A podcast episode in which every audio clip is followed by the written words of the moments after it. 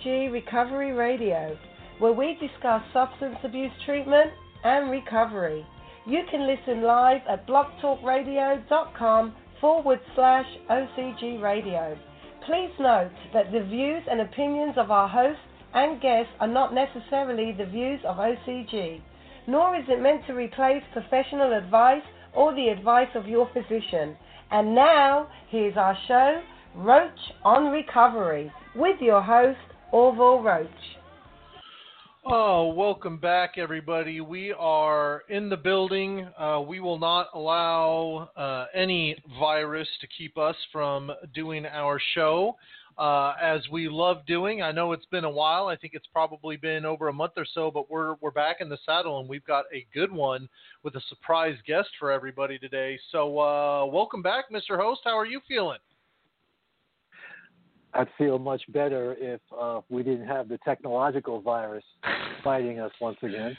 That technological virus is uh, is a thing that seems there will never be a vaccine or a cure for, uh, as it comes to the uh, we'll, we'll go unnamed uh, the unnamed platform that we use to broadcast. Um, somehow the the co-host link is working perfectly, and then of course uh, we do a sound check with the guest of honor. That works great. Uh, and then the host goes to sign on and um, can't speak a lick, and, and we can't. He's not audible in any way. Uh, so, needless to say, the host is calling in from his cell phone. That's an ongoing issue for certain. But um, we got a good one. We've got a good one on tap. It's right around that time of year where we do our uh, kind of like our Independence Day, which is very much um, where the relationship and the birth of OCG um, is talked about, and then the connection back to Daytop is always made uh, annually to remind folks who were not around for that period of time and to educate those folks. And so I think the topic that we have and the guest that we have is very befitting to, to this time of year. Absolutely. And before we um, bring her on, I'm glad you mentioned about our Independence Day celebration coming up. And folks have always asked me outside of our common ground when, first of all, can you hear me okay? Oh, you you sound great. Oh. you sound lovely. Okay. Okay. Um, folks outside of our common ground ask us what is, what is this Independence Day celebration? Because obviously it's it's a couple of months after July 4th, and I explained to them it's when we, um, what's the word? I won't say physically, but on paper we separate and, and and legally that's the right description. We legally separated from Daytop, New York, uh, and Yeah. became our own um, our own independent entity. And the only thing we couldn't do was keep the Daytop name, so we had to change the name. Um, we kept everything else, but we couldn't keep the name. We So we uh, spread our metaphorical wings and flew from the nest. Exactly. And and like most children, you know, how how is it when you left your you know when you left the family home for the first time? Yeah, yeah, you you uh you maybe you you spend more time with uh mom and dad than you did when you were living there because you got to pop your head back in and uh it, it's all setting in so there's some bumps in the road for sure. Uh some things that you always thought you could get right that you would always judge mom and dad for all of a sudden you're you're learning the cold reality of why it was like that and uh maybe you don't know as good as you thought. Well, I, I got to let our listeners know this was an old this was an old fashioned sou- southern uh, move out. You know, the southern move out is when your family when you know you turn 18 and and look either you're moving out or we're kicking you out. Yeah, come home and the no- locks on the door change. The key doesn't work anymore. Right. exactly. There's no and, and there is no calling back and all that stuff. You got to send for yourself, which is what. It, now we weren't kicked out. This was a proactive thing on our part. But once the split was legally official, August 24th, 2007, um, there was no looking back, no phone calls back east for help or assistance, none of that. Uh, just wasn't happening. So we Sink or were really swim. out. Exactly, sink or swim. So, with that said, normally folks know that we do our news. We got to touch on our sports, but whenever we have a guest, we put all that to the backside of the show and uh, try and respect the time of our guests um, and put them on the front end. So, the person that I want to introduce and bring on, uh, her name is Christina. She's got a great name, by the way. I'll just throw that out there. Any any iteration of the name is fabulous. Uh, y- yes, uh, the first name of our uh, producer is uh, Chris, Christopher, and all types of iterations that he goes by. So, Also with the he- with the son with the name of uh you know another Chris- iteration. exactly, the new, not one year old yet, uh, the legacy uh, from Mr. Mr. Mr. Producer, Yes, and, indeed. hope, and hopefully he's still not sleeping nights as a as a get back. But anyway. um, Christina is uh, holds a distinction. I'm not sure if she's aware of this, but if she's not, she'll be made aware of it now. She holds a distinction of, at the very least, in Daytop, California. I'm not sure about in all of Daytop, but in Daytop, California, is the first 13 year old client. So, with that said, Mr. Producer, let's bring her on.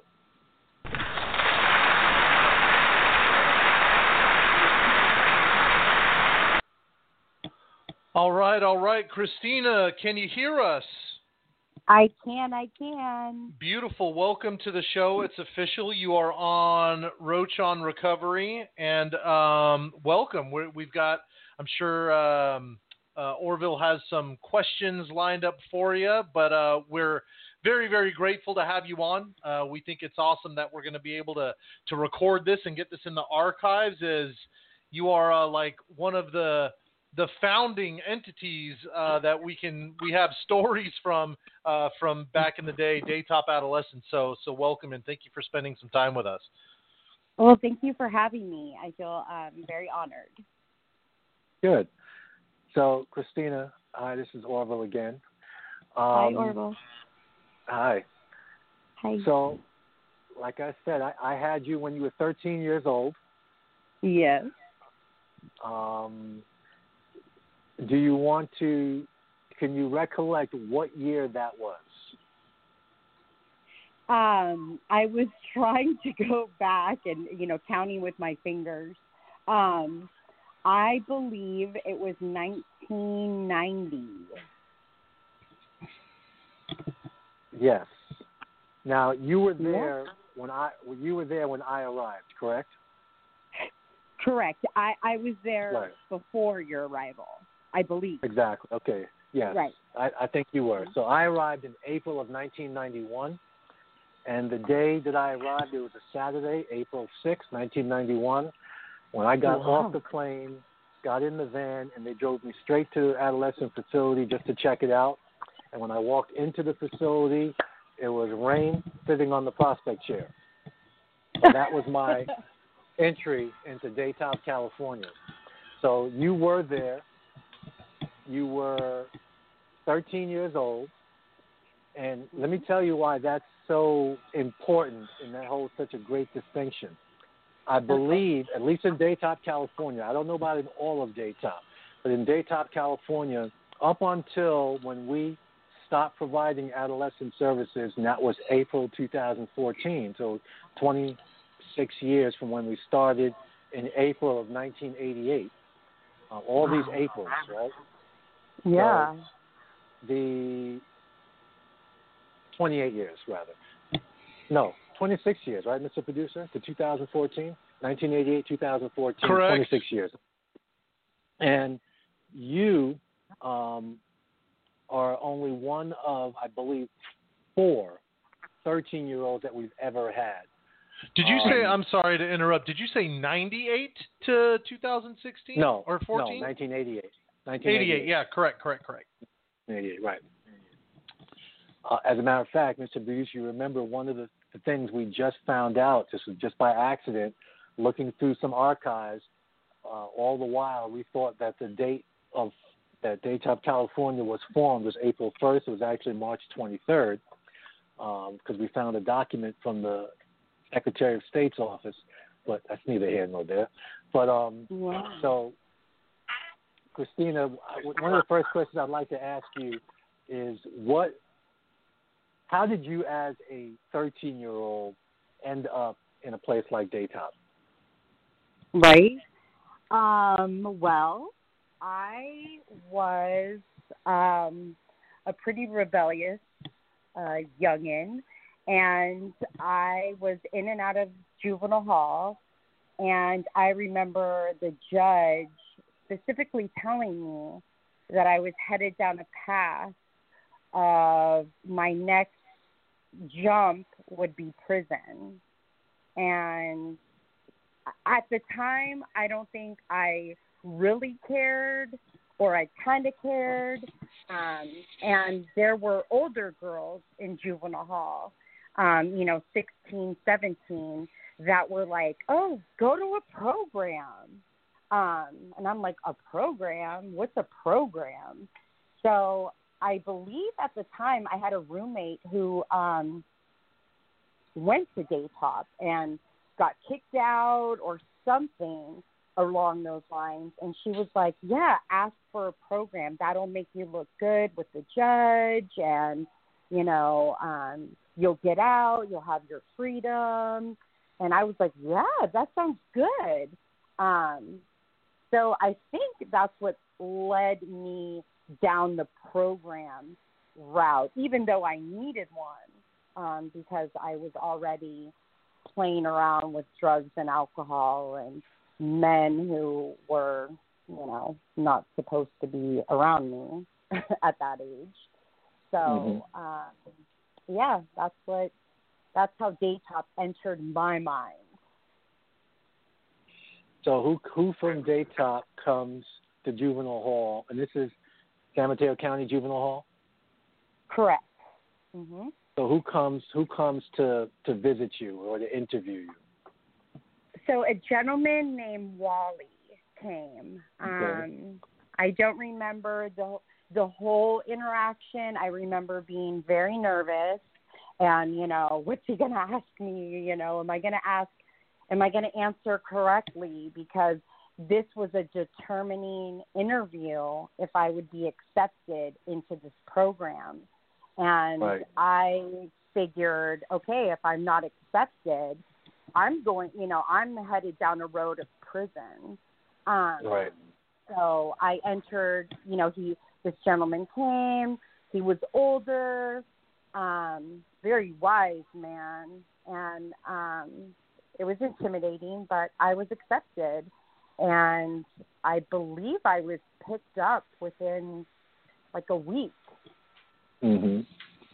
and that's how that went. Um, yeah, he picked me up, and I believe so. That's in Belmont, and it's probably like a ten, like a fifteen minute ride um, to Daytop Redwood City.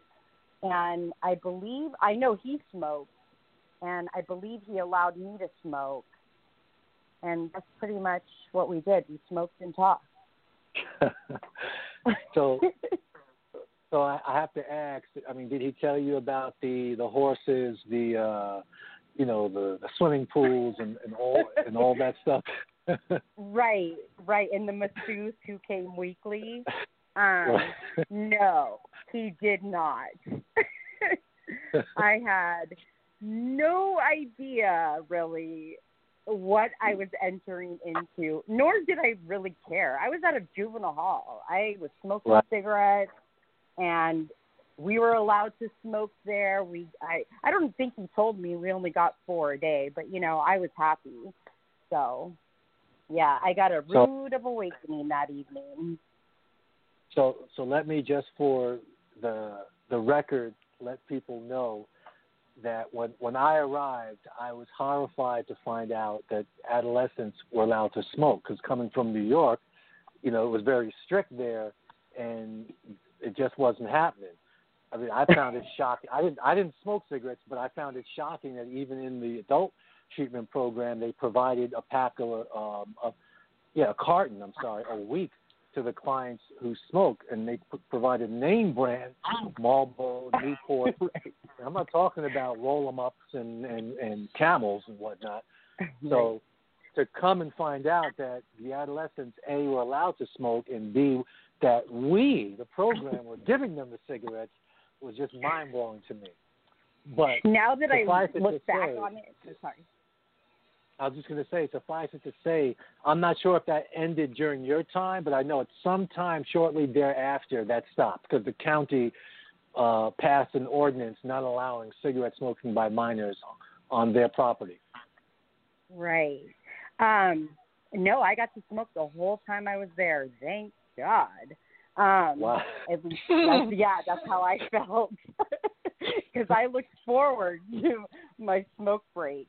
Um, but yeah, I used to get wham money and go buy a pack of cigarettes, so I didn't have to just have four. Yeah. So, so this is it was pretty obviously cool. this is obviously unbelievable to folks listening in 2020, but um, they, it's the way this is the way it was.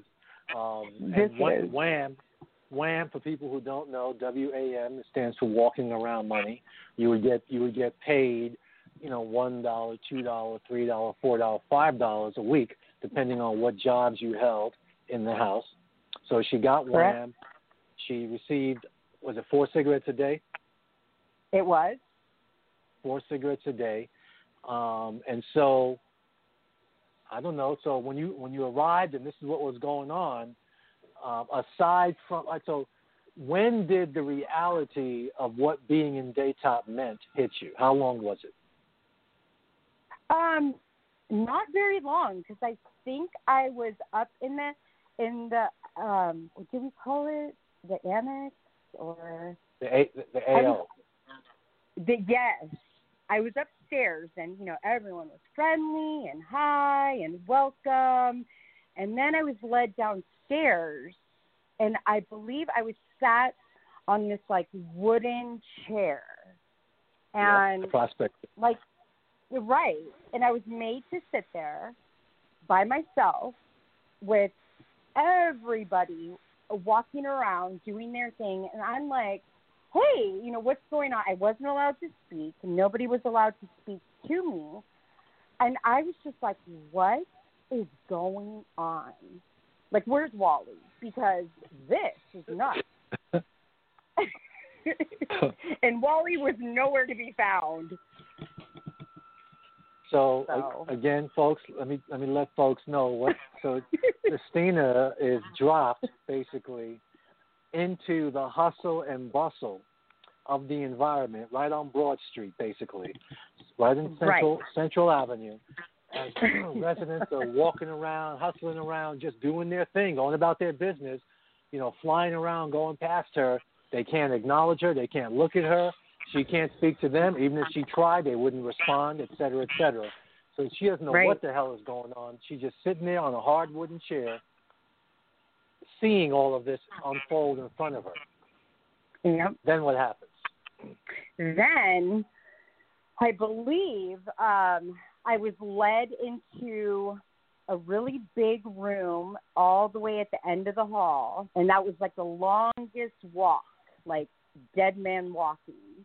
And um, and I was led into this room where everyone was set up like a panel, and if I remember correctly, I think Mark ran it. And Okay. Anna was in there, and Marcy, um, uh, other uh, residents that were higher up in the program, and I sat in a chair like ten feet from them alone, and they all just stared at me. And basically, I had to account for why I was there. And I was just like, oh my word, these people did not have a smile, a welcoming vibe about them. And here I am, 13, you know, just like, um, um, you know. And at one point, uh, the the interview, I had to ask for help, and you know, I'm like, what? I don't know, help me. And they're like, no, you need to dig deep and ask for help. So, needless to say, at the end of this, I'm in full blown tears, snot coming down my face, screaming for help, and they still were like, Mm-mm, we don't feel it. You don't want this. We're taking you back. And I was just beside myself. So I had to dig very deep and do some soul searching really quickly and ask for that help that I so didn't want to ask for. And I was finally welcomed, and the welcoming was so overwhelming and so, you know, accepted. And I was just like, what? You people are freaking me out. Like, you are so mean. And, you know, once I let my walls down, um, they were there to open their arms. So it was pretty, it was pretty intense. So, Mr. Producer, I got to tell you, I got goosebumps listening to her uh, tell that. Woo, the I and I, man, the old school I and I. yeah. uh, because that was my one of my primary duties is when I arrived there was facilitating initial interviews, and that's exact as she described it is exactly so. We, the people who are conducting it, you know, we're we're putting on an act. hmm So what you see from us is an act, and what we're trying to see from you basically is an emotional investment into your life, and to to be thinking and sometimes even feeling like you are making that emotional investment, and for people to be sitting in front of you who you don't know, just with stone faces, just shaking their heads, said, "No, I don't, I don't feel that really," um, Right. is is is very uh, deep, but um, and then the dichotomy of when they accept that they feel you and how their whole demeanor changes to welcome you into the family. Hmm That's uh that's some cruel stuff, Daytop. yeah, yeah. It was talk about my emotions. um, but hey, uh, I went through that. Mr. Producer went through that. So uh, we, of course, we know you went through that. So we certainly Right. identify with the whole range of emotions that you feel going through the initial interview. Oh And yeah, she I- was talking about being sat on the PC, and then oh yeah, that took me back for sure. No. Right. Here's the iron. And that was the just iron. the start of my sitting. Yeah, right. that was just Exactly. the start. she mentioned uh, welcoming, feeling, you know, welcomed, and we're going to come back to that because there's an irony to that word that you used as it connects to what we do now. Okay, Mm, so okay. so let's continue. So you go through your initial interview, you're welcomed into the family, and now basically treatment starts for you, and you know, just for the let let's say that for, how long ultimately did you stay in treatment before you went on to phase four? How long was it? Three years. Okay, so I was off by about six months because I was talking to my wife and I said I believe she was in in daytop before she went on phase four for almost two and a half years. So it was yeah, really three, three years. So you, It was. so you hadn't turned 16 though, correct? I turned 16 by the time I left. Okay, okay. hmm So of course, Mr. Yeah. Producer, that's even that was. We had clients that stayed 18 months, even 24 months. Yep. So her length of stay was very rare, but a lot of it had to do with her age.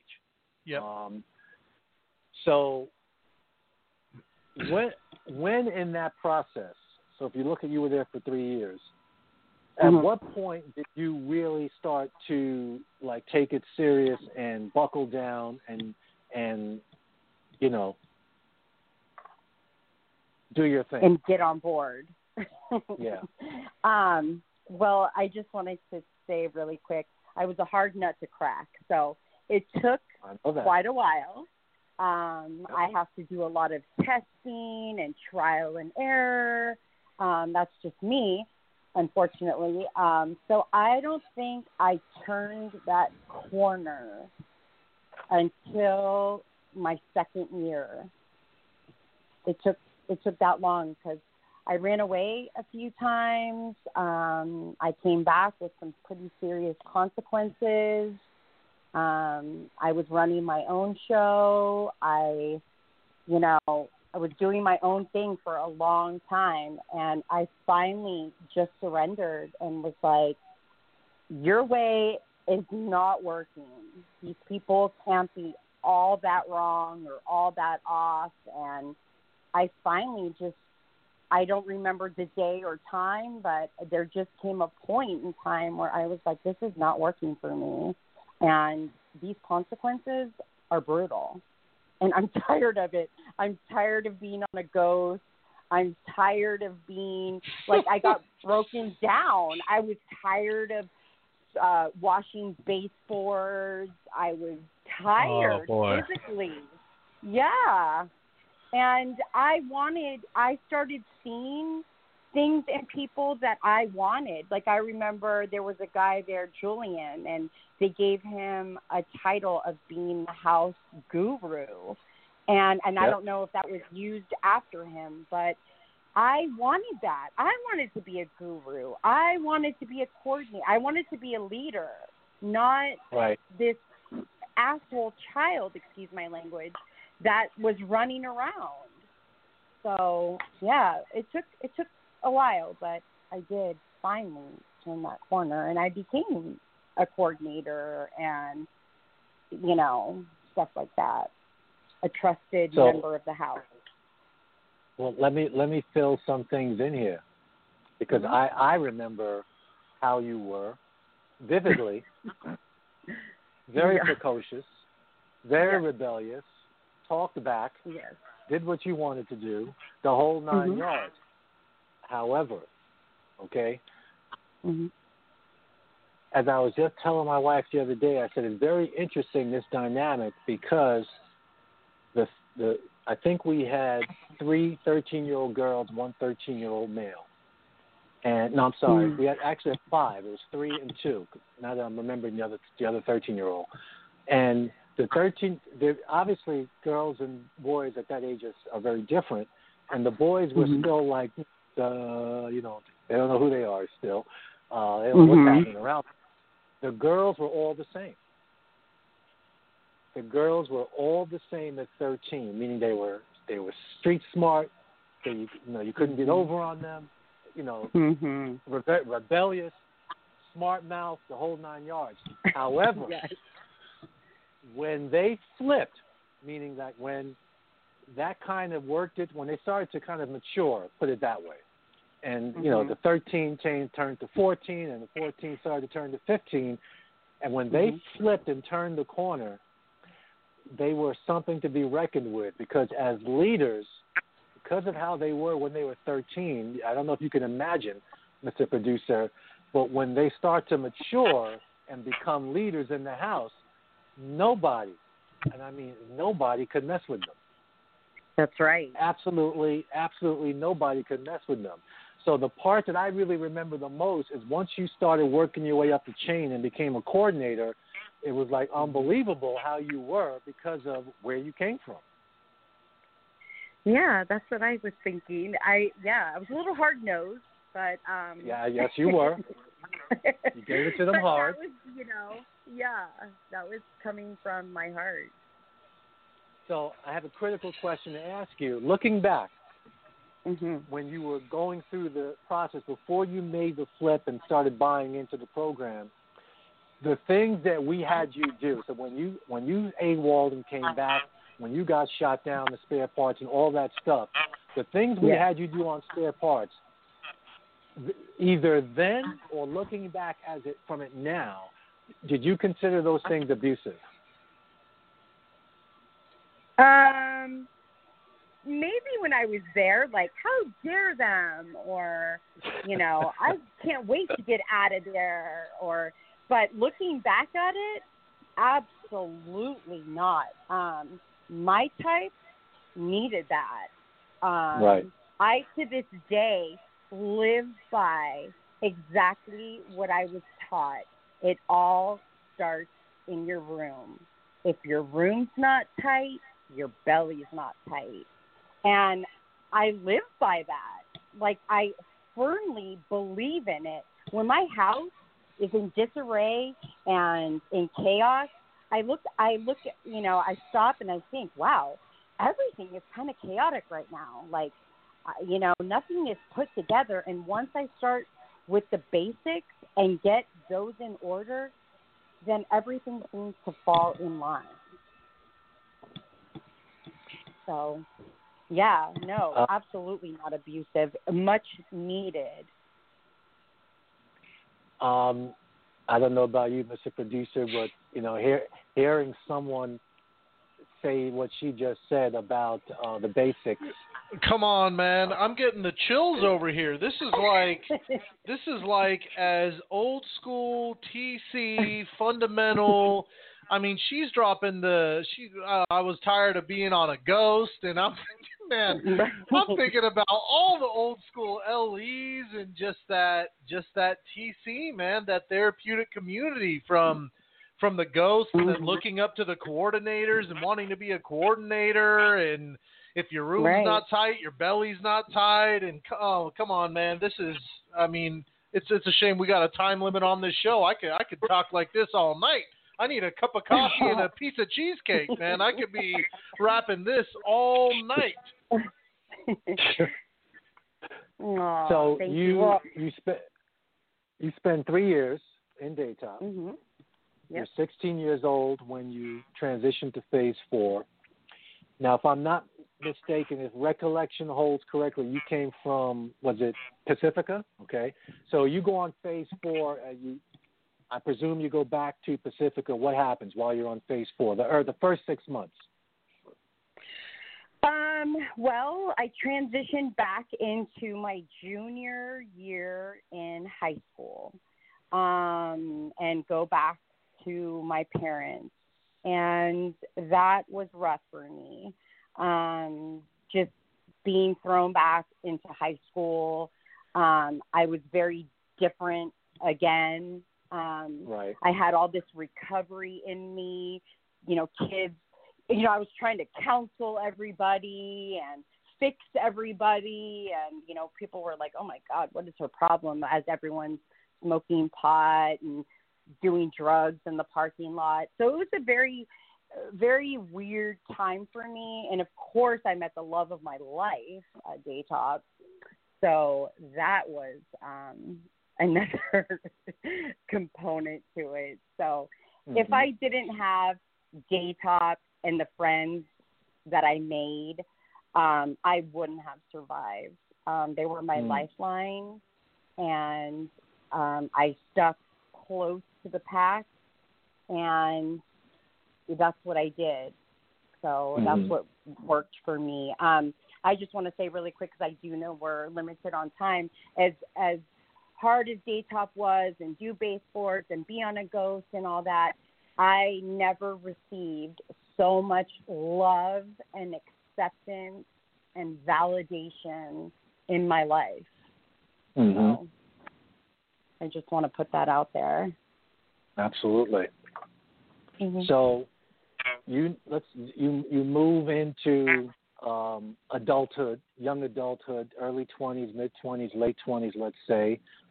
How's Mhm. life going? What What's Christina doing, and all of that? Le- lead us all the way up to now. Okay. Well, unfortunately, you know, life. I had a child very young at 18. Um, Mhm. I, you know, we were going to conquer the world. You know, I was broken and he was going to fix me.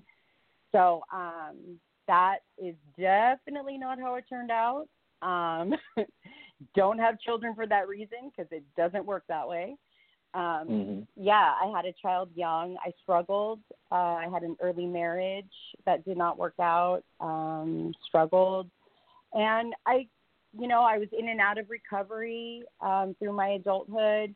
And in 2009, I came to my knees. I I couldn't live that life anymore. Um, Mhm. I was I was beyond broken, beyond repair, and I surrendered again in 2009. And Mhm. what happened was alcohol, which Mhm. hadn't really been a major part of my story, became a part of my Mhm. story. And I was a daily blackout drinker from Mm. 2009 to 2012. And Mhm. my significant other at the time gave me an ultimatum like, it's me or it's this. Like, I can't do it. And Right. I I needed that and um I started Delta meetings. It was the hardest thing to do, but you know, I pulled it together. I've done it before and I couldn't get sober. I kept going to meetings and drinking after. I thought I'd never get it.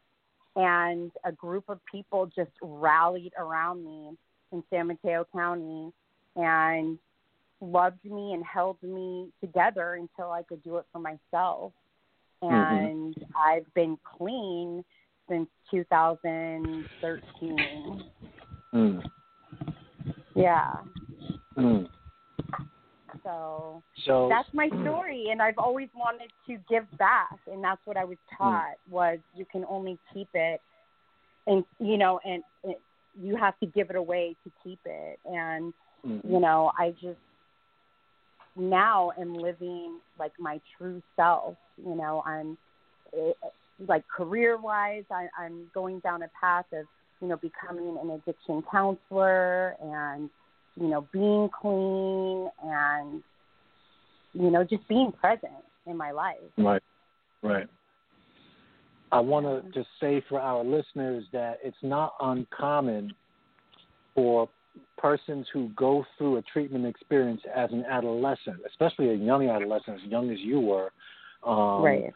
to as they get into their young adult, middle adult, you know, prior to age 30 years, that, you know, adult life problems, you know, or that or either unresolved problems from childhood um, don't rear their ugly head, or life experiences, you know, cause them to go back down that road. But with Yep. all that said, ultimately, me, as a person in the field, all I care about is that the person at some point in time was able to recover, rise above, put a you know arrest, Yes. no pun intended, arrest the situation and get back on track. Um, so I'm very glad that you you didn't give up, um, because there are many people. Me, Mr. Producer, can attest to. There are many people who, if they've had a recovery experience and they then go a few years and then something happens and they and they relapse and and they fall deep into a relapse they it takes them a while to find the humility to admit where they are so that they can come out of it Right. you know it's like you really have to be humble enough to to admit where you're at not where you were not what you accomplished before but where you're at right now and be able to admit that and come out of it and not not Right. many people can do that yeah, there was a lot of that, a lot of shame, a lot of guilt, a lot of um secrecy, you know, like, oh my God, I'm a failure. I failed this. You know, Mm. and I, I'm not a failure. I am a success Mm. story, and Yep. it, it just took a while. So, do you are at where you are now today? Um, how, by the way, how many, do you have more than one child, or just still one child? Nope, I have one child. He's 25, and I'm going to be a grandmother in December, which is wild. All right. So my immediate response to the first statement about having the, your, your first child be 25 is damn, and then the second one is like, oh my goodness, wow. right? I don't know about you, Mr. Producer, but it makes me feel my age. I hear that. Yeah, I hear that for sure. It makes me Wow. feel my age too. Like, how did I get this old? Wow. So okay, that's that's that's that's great to hear. Um, and have you remained in any type of contact with your peer group or members of? I have. Um, I Okay. have. Not as often as I'd like to um, Mhm. through Facebook um, with Mhm. old counselors and peers. Um, and there have been some sad stories along the way. Right, right, right. Yeah, Good, but good. some awesome stories too. So, um, yeah, I spent like Halloween with one of the girls maybe like four years ago. Like she totally Right. came out to where I live, and we went to Great America, and we bought like lights and acted like kids, and you know it was great. Right.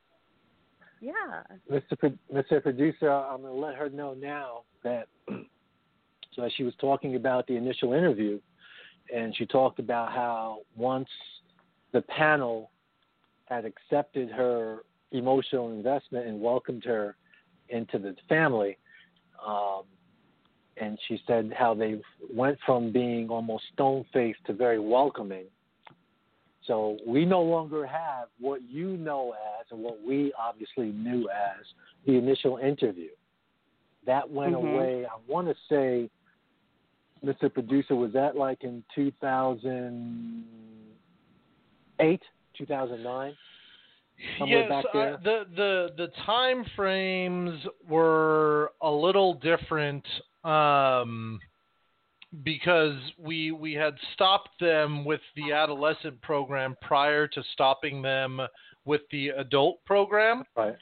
Exactly. and then and then in the adult program the time frames changed because we had stopped them in the IOP like the step down prior to them stopping them in the residential portion.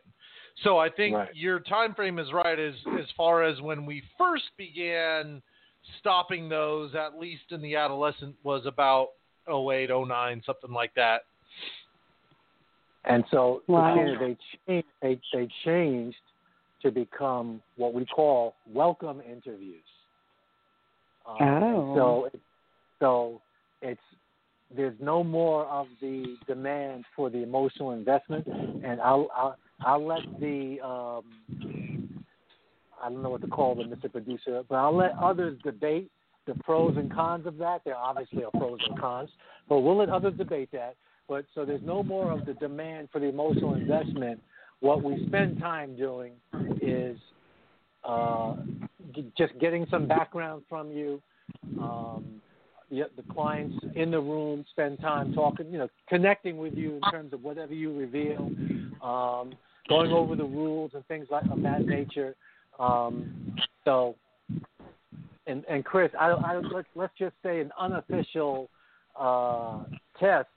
What would you say in terms of when we stop doing them? I don't want to say the adolescent program because that's totally different, but in the adult program, when we transition to welcome interviews, what would you say in terms of people staying versus going with the uh, with the two? Which did it, did it make a difference, or were people more invested with the I and I, or w- the welcome interviews keep more people? I think it's a wash, me personally. Yeah, it's probably a wash because right, you're talking in my opinion, you're talking about the potential to lose somebody on the front end versus the potential to lose somebody midway or on the back end, right? So Right. the I and I, you might lose or you will lose more people up front than you would in a welcome interview.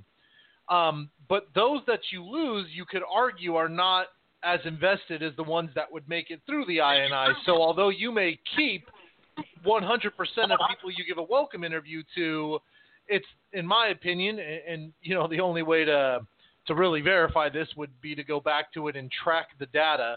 But those people who would not have made it theoretically, who would not have made it through the INI but made it through the welcome interview, are people who are less invested and probably we will lose at some point during their treatment anyway.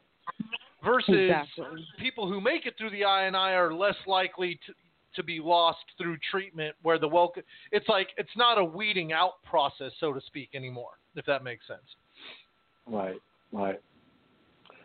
Well, Christina, it's been a pleasure uh, tracing back your experience.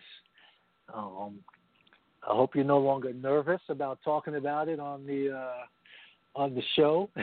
No, but no. but I think I think people will find it very interesting. I, I, I think also the um, like one of the things when I first came out to California, I had no idea about adolescents getting involved in drugs at, at such a young age. It just never Really? occurred to me. So it was Yeah. really eye opening, and I still think today it's eye opening for people, even with what we, the uh, the amount of information that's available to us now at our fingertips. It's still maybe it's more uh, mentally and emotionally eye opening than factually eye opening to people that people, kids, for whatever reason, do start getting involved in things like that at very young ages. Um, Yes. but I agree 100%. You are a success story. So Thank you. Congratulations. Thank That's you. all I got, Mr. Producer. Unless you got anything else to ask her. No, I think I mean for me, uh, less about maybe the questions and just hearing, hearing the recalling of the story, and obviously, you know, programs and uh, all businesses adapt to the times and, and shift and mold and shape over time. At least the ones who are going to continue to be in business, right? You have to adapt to the current political and economic climate. And that's just kind of the business side of things, which isn't always super romantic, but it's a reality. Um, Mhm. the spirit of the TC definitely still does, and, and hopefully and presumably will always live as long as OCG exists. Um, but hearing some of that um, really kind of old school, true TC, hearing you recall some of that and talk about that, it was like a real, you know, a real privilege. So, uh, Mm. so I, I just thank you for being on and sharing that with us, and it was, uh, it was, it was pretty awesome to, pretty awesome to hear. Yeah, thanks for having me. I was really honored to come on. Awesome. Awesome. Well, uh, again, thank you. Hopefully, uh, you won't be a stranger. Hopefully, you'll keep in touch uh, with us, and uh, you know, maybe maybe we'll get you on the show again, or at least um, over to the facility. Maybe uh, you know when our the kind of crazy status of the world we're living in today with the virus dies down, you could come and pay a visit. But uh, we we ought to definitely Definitely. keep in touch. It's it's really awesome um, to have folks who have been through it and, and are now doing uh, great things with their life, you know, be a part of the organization. It really adds to the the power of the message that we send around here. Right, right. I look forward to it. Yes. Awesome. Thank All you right. again. Good stuff. All right. Bye, Christina. Okay. Bye.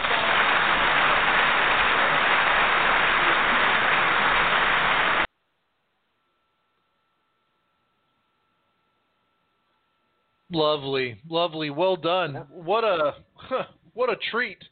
What a treat. I'm telling you when she and you know she didn't obviously uh exactly remember the the terminology, but as she's describing the prospect chair uh and this panel that she went and saw obviously the I and I panel um and and then she did drop, you know, I was tired of being on a ghost and wanting to be a coordinator. It was uh what a what a treat. Uh, that that was pretty great. That was pretty great.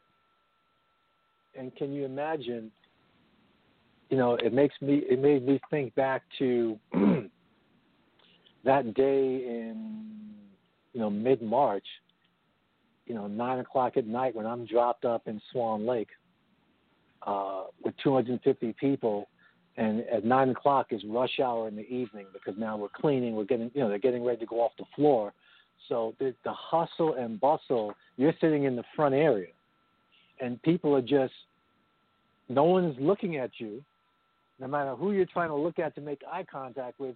Every, everyone knows they can't look at you, they can't talk to you, so it's like you're a ghost, like you're not even there, and you're wondering what the hell all these people doing? They're they're, they're just going, they're not mulling around, they're moving about with purpose, so they're going somewhere, doing something. You know what I'm saying? Yeah. But you Yeah. but you can't make out what it is they're doing and where they're going.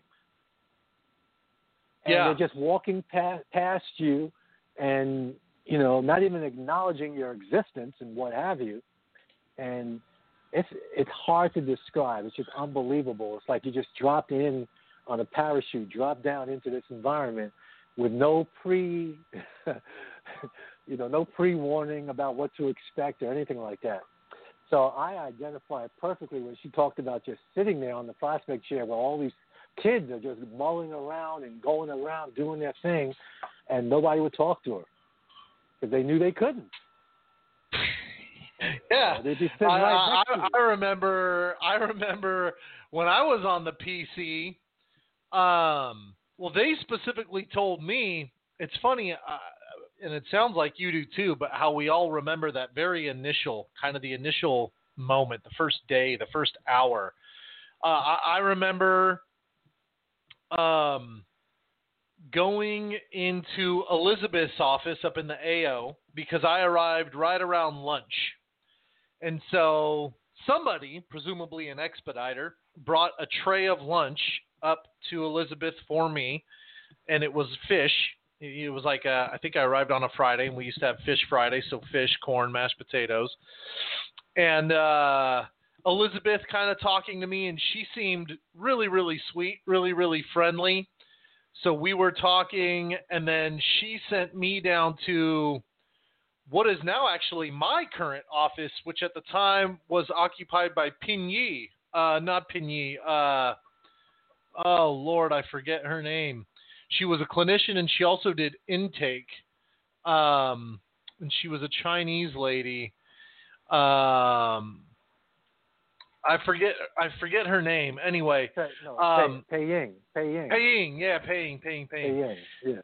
and so I, I went in and she and so uh um she was she was interviewing me asking me a bunch of questions and so i thought i could game the system um so i was trying to answer the questions to make it appear as though i did not need treatment right and so uh, I'm thinking two steps ahead. So every question she asks, I'm thinking, okay, what answer would they need for them to think, oh, th- this person is not in the right place? So I think I've gamed the entire intake packet process. And at the end of it all, within like five minutes or less, she says, you know what? Looking at these answers, you'll be a perfect fit. So I'm thinking, oh, you got to be kidding me. And so she she sends me back up to the AO. I finish lunch and somebody, I forget who, maybe it was the chief, brings me down uh, to the PC. No, it must have been a staff member. Brings me down to the PC, sat right underneath the staff office window, and essentially tells me, "You can't make eye contact with anybody. Yeah, not allowed. You cannot look at anybody. They are not allowed to look at or interact with you. And if anybody looks at you or interacts with you, you got to let staff know. Okay, no problem." So I went down and um, you know, I'm sitting in the chair. I'm basically just staring at my shoes. I said, you know, this is the safest way not to look at anybody, right? Just stare at my shoes. And I remember somebody getting booked for looking at me. I didn't even know they had looked at me, but they ended up getting booked for looking at me. And anyway, long story short, Rich, uh, Rich was the staff member that um, ran my I INI. Uh, but uh, at that time, instead of the dining room, they were utilizing the schoolhouse. And Right. so I am like carrying my PC. Hey, you got to stand up straight. You have to hold the PC in front of your chest. You know what I mean? And you knock on the door, and when they call you, you say your name. You come in. You stand there with the PC. You're holding the PC until they tell you that you can sit down. They tell you to have a seat, and then the whole process, the questions and asking for help, and yeah, we don't believe you, sending you out of the room, having you come back in, uh, and then welcoming you into the family. Um, so, but it's just funny how, yeah, you remember all that. So, um, yeah, c- cool stuff to be able to talk to somebody from from some old school daytop like that. So I learned a valuable lesson. Again, I thought to myself, I, I not, not thought, I know I developed a very good skill set in doing the initial interviews. Okay. Um, and I think part of the reason is number one, I had a very good person who trained me, and two people, Eddie Hill and Felix Arroyo, but also that I learned early on that it's not about monkey see, monkey do, meaning, you know, it's not about, you know, people think it's about yelling and screaming and, and, and all that stuff, and that really has nothing to do with it. And what really, really ran that home for me, and this gentleman will not mind me using his name um, because people don't know him as that anyway. But uh, but some people will. Uh, but he wouldn't mind anyway. Matter of fact, one day I hope we can get him on the show. But his name is Clive Campbell. Okay, and um, I'll tell you off air who he is. But he came into the program. I mean, he came in up to Swan Lake, and I got assigned. And I didn't know him from Adam, obviously. And I got assigned to do his interview. Um, he had dreadlocks. Okay, and as you know, back then they don't. You know, everything's got to come off. You're getting you're getting a physical haircut, one way, shape, or form. Mm-hmm. Um, but he was becoming a very hard nut to crack. Okay, in the initial interview, and so I had to change tactics. And this is what taught me about. It's not just about one way because different types of people aren't impacted by certain approaches. And so I used a different approach with him, which was simply to talk rather than trying to yell, right?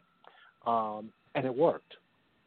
And so ever since then, I realized that it has nothing to do with you. You can get more across. You can get to people more by talking to them, okay, um, and strategically raising your voice than always being in that constant energy state of raising your voice.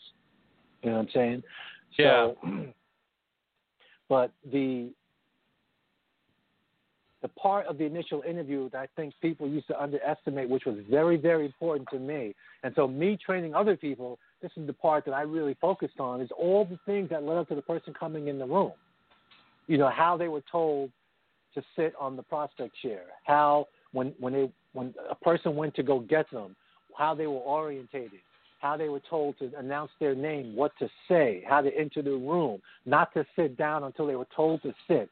All these things, can you imagine what it creates in somebody? All this anxiety. You know what I'm saying? Right. Right. And, and the whole perp and the whole purpose of creating that anxiety was to try and cut through, okay, the defense systems that people naturally have coming into this unknown environment. And for most people, for most people, not everybody, because not everybody made it through the initial interview, but for most people, it works. It works, and you get to cut through all of that defense mechanism and get to the core and the real, the realness and the, the emotional investment.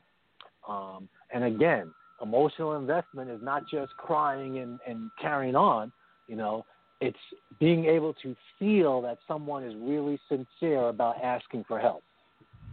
And Right. some people some people are visibly emotionally broken when they're doing it and other people aren't and you still have to be able to perceive that they're sincere or not so yeah that initial interview is uh it, it needs to be in the smithsonian institute is where, where, where it needs to be You're right. Right. Because it- Right. it is something else, man. it is something else. Uh, I think it was described as um, an emotional catharsis, Mm-hmm. Mm-hmm. and for and for some people, it is that. Um, for some others, it's not so much that as it is um, like a a a come to Jesus moment. You know what I mean? And you can feel and sense when that person recognizes it. So you so that's when you can kind of feel their sincerity. You also have to be careful, Mr. Producer, because sometimes you get people, and I don't mean the the the interviewee, but the interviewers or the people on the panel who uh you know have no souls and can't feel any any sincerity and will just be for the whole hour. Nope, I'm sorry, I don't feel you. Yeah, I don't feel it. A- ask again. You can- no, you're gonna you have could be to leave. breaking down, crying, snotting the whole nine yards, and they'll be like, "I'm sorry, I don't feel you. I don't feel Yep. you." yep. Oh, So that's we had- funny. We, we had to screen those people out, of course, and not have them in the initial interviews. Yeah. We want people who can uh, who can be fair, be objective, and also, you know, remember your own experience. You know, hopefully, it wasn't too traumatic. Right, Yeah. right, right. Now, by the way, this has nothing to do with the re-interview, which is totally, totally different, and serves a total, totally different purpose. Because on the re-interview, it's just plain and simple. We're out to get you. Right, right, right, right. And whether you emotionally invest or not, we don't care. Good for you if you do. We don't care if you don't. It's all about us getting you. letting, letting you know what we think about what you did. That's that's the primary objective in the in the um, the re-interview. But yes, Right. when she mentioned about when she mentioned about the ghost, we still use the ghosts, right? In, in, in the residential facility, I believe. Oh, Do you use the ghost in the Uh, the- room? I know it's like it- it's like one of those extreme things now to use, Right, but yeah, it's right, right, right. available. Uh, Yeah, and as far as I know, exactly, you said it best there. It's not a tool that we've done away with by any stretch. We just haven't Right. used it in quite some time because there's not been a need to use it, right? So, um, as things will happen and as as time progresses and and things evolve, certain tools begin to be used for things outside of their originally intended purpose. And so, uh, like bans, for example. So, so you know, it used to be a very serious, almost like a house meeting type thing when a ban would be placed on somebody or some buddies in the in the community, and it was like a really, really, really big deal. Like something serious is going on, um, and eventually it became a tool that staff would uh, wield, you know, just because it, it might assist them in in, in um, de-escalating a particular situation where you would use other tactics normally in a TC to de-escalate the situation, but it maybe out of convenience. Um, it, it became something that was used more frequently than normal, and and as you well know, uh, when things like that happen in the TC, when tools like that are used with a frequency greater than what they were originally intended, it dilutes the power of the tool. And so ghosts and bans started to kind of, for the adolescent facility specifically, would get thrown out pretty often. Uh, ghosts, just because you would just have, you know, that one teenager who was just off the hook, and like staff would be at their wits' end, and this is the only way we can deal with this kid right now. Um, Mhm. And then bans, uh, because we have boys and girls. And when you get teenagers with hormones raging and boys and girls, uh, you know, obvious things will transpire, or at least plans for such things to transpire. And so placing two people on a ban in hopes to cease their communication and stop that evolution from happening uh, would be, you know, kind of a go to thing where bans were really originally instituted in, with the purpose of safety only. Like if there's two people in the community who, if they exchange another word in the hallway, we're going to have a royal rumble on our hands. And so there's Right, like an right. imminent threat. And you need to put these two on a ban until staff can intervene or an encounter group or something where they can get past wanting to kill each other. And so that was really the only purpose for a ban. Um, and a ghost too, that an individual Uh, we believe that this individual has snuck drugs onto the property. They're not coming forward with it. And to limit their interaction and their potential safety risk to the rest of the people in the community, we're going to put them on a ghost until we figure something out. Um, and so I think we've done a good job going back to only using those tools for their intended purpose. And I don't know if it's by virtue of the population that we currently service or just the clients that we have right now um, we haven't had to use those tools, but that's not to say that they don't still exist or, or that they don't they're not in our repertoire, so to speak. Right, right. So, in closing, Mr. Producer, so all of that is great stuff. Um, I really enjoyed uh, going back down memory lane with Christina. Um, so I do want to just transition for the last few minutes that we have here to something totally, and as Joe would say, totally, totally unrelated to what we were just talking about. and it's more All towards right. your ex- it's more toward your expertise, Mr. Producer, as a cat person. Oh, here we go. And I told you about calling me a cat person. Now you've done it on air for the millions to hear. So uh, I guess that went in one ear and out the other, but go for it. I'm sorry. What what was what is the appropriate way to refer to you or others who love the felines and and it and and whatnot? this is getting this is getting worse and worse. Uh, you- you- who love the felines? Uh, someone with a working knowledge of the feline species, a scientist, Okay. so to speak, in the cat realm. Okay. Okay. So um, something happened over the Friday, Saturday, Sunday uh, weekend that was absolutely horrifying. okay. And it was horrifying not because it was unusual. It was horrifying because um, it's unusual for me. Okay? And that is on Friday night, I thought I saw a mouse in my house. Hmm. But I Okay. wasn't, I wasn't sure if I saw what I saw. Of course. Start questioning But it. Uh, Move kind of quick. It was dark. Did I- Was it a shadow I- of some no, kind? No, it wasn't a shadow. It wasn't a shadow, but I. Uh, there's one half of my brain was, look, man, you know what you saw, and the other half of my brain was, that's impossible. There's no There's way. no way. Could be a mouse.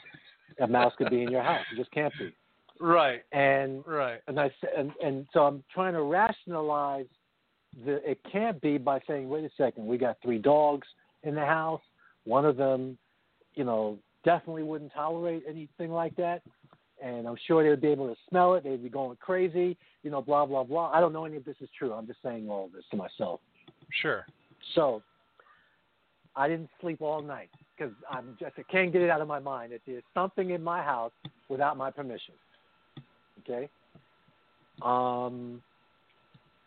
So Saturday comes, and you know, so when you think there's a mouse that you saw in a certain place, as you go through that place all the time in the during the day, you know, your eyes are kind of like now focused to say, wait, you know, you know am I going to see it again or what? Then as Saturday evening rolls around, I'm sitting at the dinner table and I'm and I'm working on the computer, laptop, and my eyes are just gazing somewhere else as I'm thinking, and now I see the mouse casually take its time and stroll from one spot to underneath the stove. Oh wow. Okay. And I say- Confirmed. Get, I say, get the hell out of here. I said, not only is there a mouse in this damn kitchen, it has come out. You know, it wasn't dark out, you know, and there was, you know, still, you know, dusk maybe, the light on in the kitchen, and it showed itself. I'm like, wow. That's a bold mouse too, because normally if Yeah. people are around or something, that sucker is going to hide in terror until he can sneak about with nobody on the floor, Right. so to speak. Exactly. So I, I don't know if it just didn't smell me, you know, if they say it could smell the humans, or I was just being so quiet, I didn't know if anybody was there. And, you know, so now, um, okay, now I shift gears to uh, there has to there's going to be a dead mouse in this house in the next 24 hours, and and Yeah. nothing else matters to me in my existence now. It's go time. And so it's go time. I got four traps in the shed. Go out and get them. Start loading. I got my I, I got my gear on and everything. I'm like, this is war now. Absolutely. Um, and so I put two traps, one on each side of the refrigerator because I'm not, I don't know where it's coming from. And then I put two traps, one in front of the stove, one at the side of the stove. And you know, and they say with peanut butter or cheese, I chose peanut butter. And okay, let's rock and roll. Let's rock and roll. So All right, I'm with you. Saturday night, Lynn and I having a conversation about this intruder because now she can't sleep. Now that I've copped to her, listen, I got an announcement to make. I want you to remain calm. Uh, but there's a mouse in the kitchen. Now, after five minutes and finally getting her to calm down Okay. and rein and reining her back in and refocusing all that energy to say, listen, I got a plan. Okay, I got the traps down. And the first question, the first thing that when I tell her I got the traps down, she can't think of nothing else but to ask me, where the hell did you get traps from? I said, look, I just, I just, you know, it's like you keep raid on hand just in case. I keep traps on hand just in case. yeah, you never know. You never know. So I had four traps in the shed. So I said, listen, um, we'll put the traps. I put the traps down, and we'll see what happens. And you know, she's. I said, look, you know, I'll give it tops. I'm going to give this thing four days, maybe a week. I might give it, but if that doesn't work, I'm not opposed to going to the pound and getting the cat and having that Right. cat stay in your live in your craft room because it can't live anywhere else because I don't know how, the dogs ain't going to accept it. I said, but we put it out at night because the dogs are kind of contained at night and let it do its thing, you know, patrol and take care of it. Yep. But um, she shot that idea down. I said, okay, then it's about traps. So nothing happens over Saturday night. Sunday comes and decides to say, listen, um, I don't want the mouse killed. I said, what? She said, yeah, I don't think I, I'm, I'm, I, I, I don't want to kill the mouse. I want. We need to find another way to get the mouse out of the house without killing it. I was actually "You- you're waiting not- for that that part of the story, so so we're there I said- now. I said, you're effectively removing about 85% of my options to get the, this mouse out of the house. Yeah. Okay. I pretty much was able to tell her, get to the point and say, listen, I said, your idea of starving the mouse out is not going to work because number one, we already keep an immaculate kitchen. Okay. I think the mouse came in because the boys, when they're outside eating, they just leave food outside, and the mouse, you know, the dogs don't eat that food, so the mouse, some something outside is going to come in, a cat, something, and and you know, hey, there's a there's a Dorito over here, or I don't know, a leftover half of a peanut butter and jelly sandwich behind the dumpster over here. You know what I mean? Right, right, right. And and because I have dogs, the the the stray cats that used to come around don't come around anymore. Now There you I go. know for a fact, I know for a fact one does because I see it on the camera at three o'clock in the morning, but it stays up on the fence. It doesn't come down because it knows it, it knows dogs are around. Sure, sure. So I said, listen, uh, I said, how long do you want to get to starve this thing out? I said, because you could be 30 days in and there's no food anywhere, and you don't, we ha- you might not have seen the mouse, but yeah, I trust me, you're going to see a dropping somewhere or something like that. I said, here's my concern. I don't want that damn mouse to reproduce. Okay? Right. If there's one, I just I want to get that one, get it out the house, and let's move on.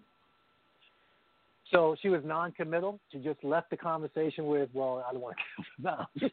I said, "Okay, whatever. The, tra- the traps are out. They're staying out."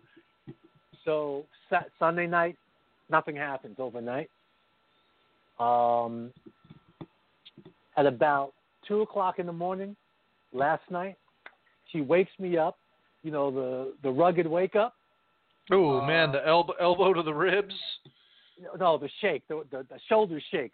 Wake up. you know, Okay. like uh, yeah. I think I heard the I think I heard the mouse trap go off. She- I said, I, didn't, I didn't hear anything. She said, no, I think I heard. I said, okay. I said, we don't have to do anything. You know, it, it's one of those. It's not an exposed trap. It's a covered trap. So it's just be inside, right? Um, I said, okay, I'll check it when I get up at some point because one of the dogs are going to want to get up at some disgusting hour, obscene hour of the night to go out. There you go. And so, as truth be told, one of them did want to go out.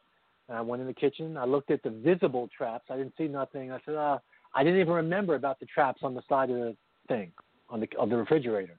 Okay. I, I said, nope, no traps went off. But this morning, I go into the kitchen.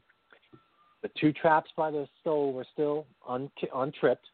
I said, let me check the ones by the uh, kitchen, by the refrigerator, because I have to move Tripped, but no mouse. and- no, I, I didn't. I didn't. I had to move tray tables and ironing boards and stuff out the way, and all I saw was a tail coming out.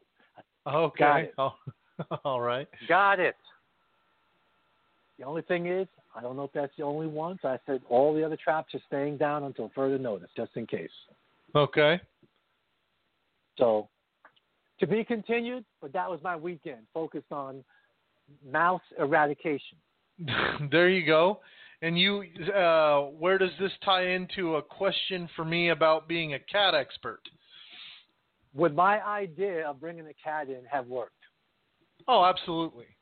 Well, it's, That's what I- and and and if anything, it might have worked more toward what the authority was requesting, because the mouse might have just ceased coming into the house before the cat could kill it, and then she gets what she wants. No mouse, but not a dead mouse necessarily, because you know animals they understand their place in the hierarchy and they pick up on that via pheromones, right? And so if a mouse so much as smells a cat, that, that mouse is getting out of dodge. Well, what I'll tell you is if the, the mouse was somehow stuck in the house without an exit and you had brought a cat in, yeah, you, you would have had a dead mouse and there would have been a presentation. Okay, so the cat would have laid it at the foot of your bed or depends on how long you had the cat in the house and how well the cat knows the house and knows your pattern or, or or the authorities pattern or whomever else lives there. Uh, but once a cat has the lay of the land and knows kind of the the walking paths of the people and where the people spend most of their time, that's that's where you would have found the mouse uh, laid out for you on a silver platter, essentially. And this actually comes from the lineage of cats, right? So cats were first domesticated in Egypt, um, and this is how cats ended up evolving to become friends with humans that would ultimately feed them and or give them shelter is because rodents were an issue way you know hundreds or hundreds and hundreds of years ago um, for these human communities. And so the cats learned quickly through evolution that it, it, not only if they helped with the rodent issue but presented the rodent to the people that the people would then find a use for them and begin keeping them around or taking care of them. And so that has not been broken through evolution yet. So yeah, if a, if a cat kills a bird or a mouse that's in your house, you can you can rest assured that they are going to put that on display for you.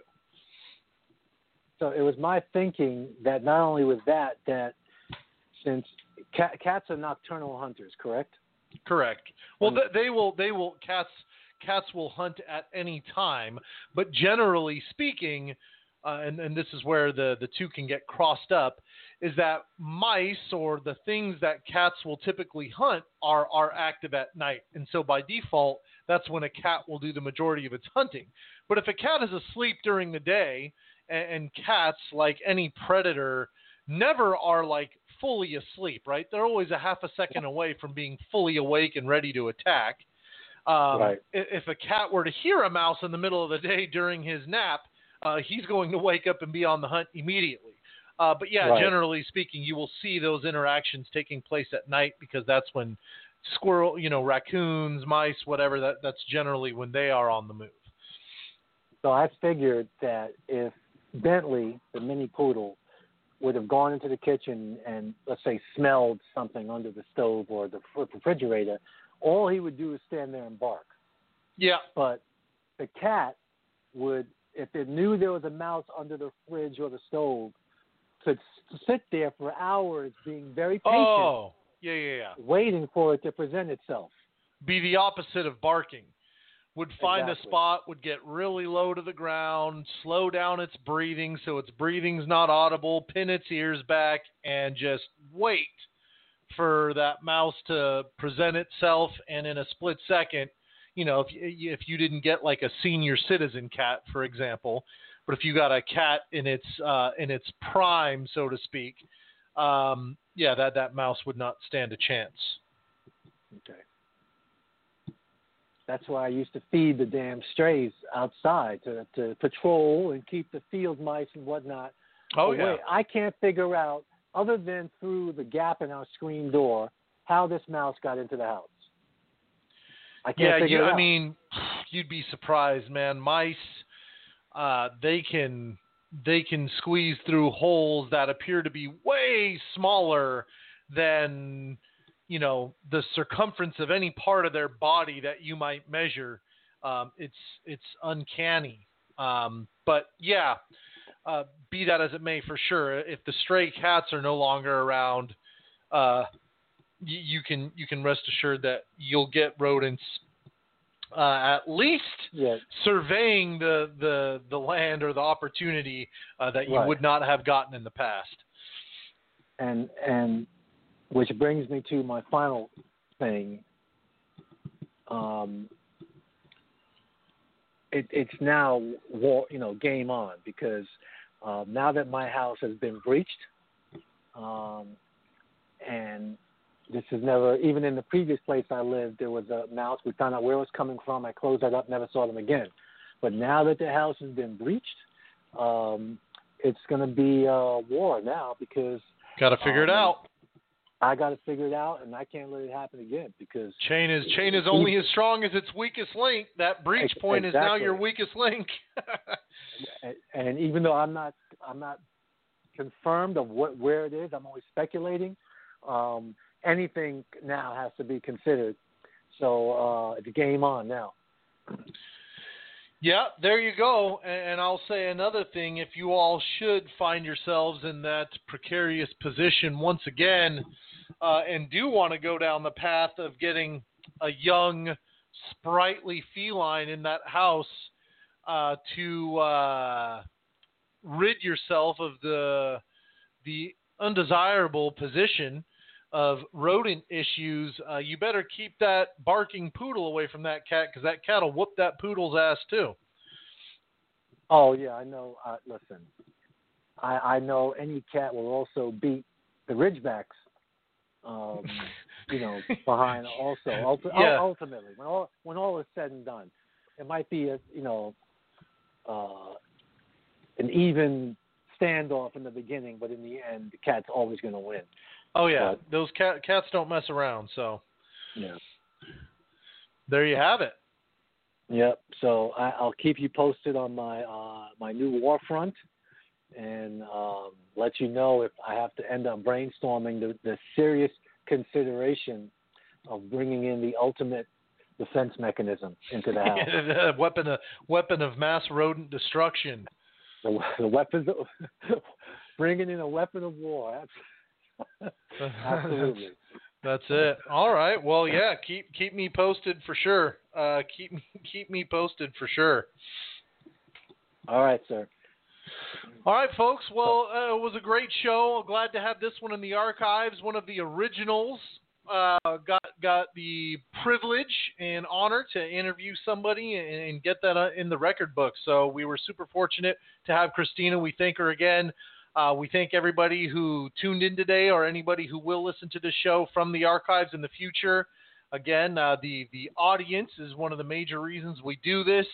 Um, and hopefully we'll be on next time a, a little sooner than the gap between the very last show and this show um, to to bring another topic to you guys and and um, and, and get things going, get the ball rolling again on some more radio shows. So with that said, uh, until that time comes, we hope everybody has some uh, safe and productive weeks and, and some fun and safe weekends, and we will catch everybody on the flip side.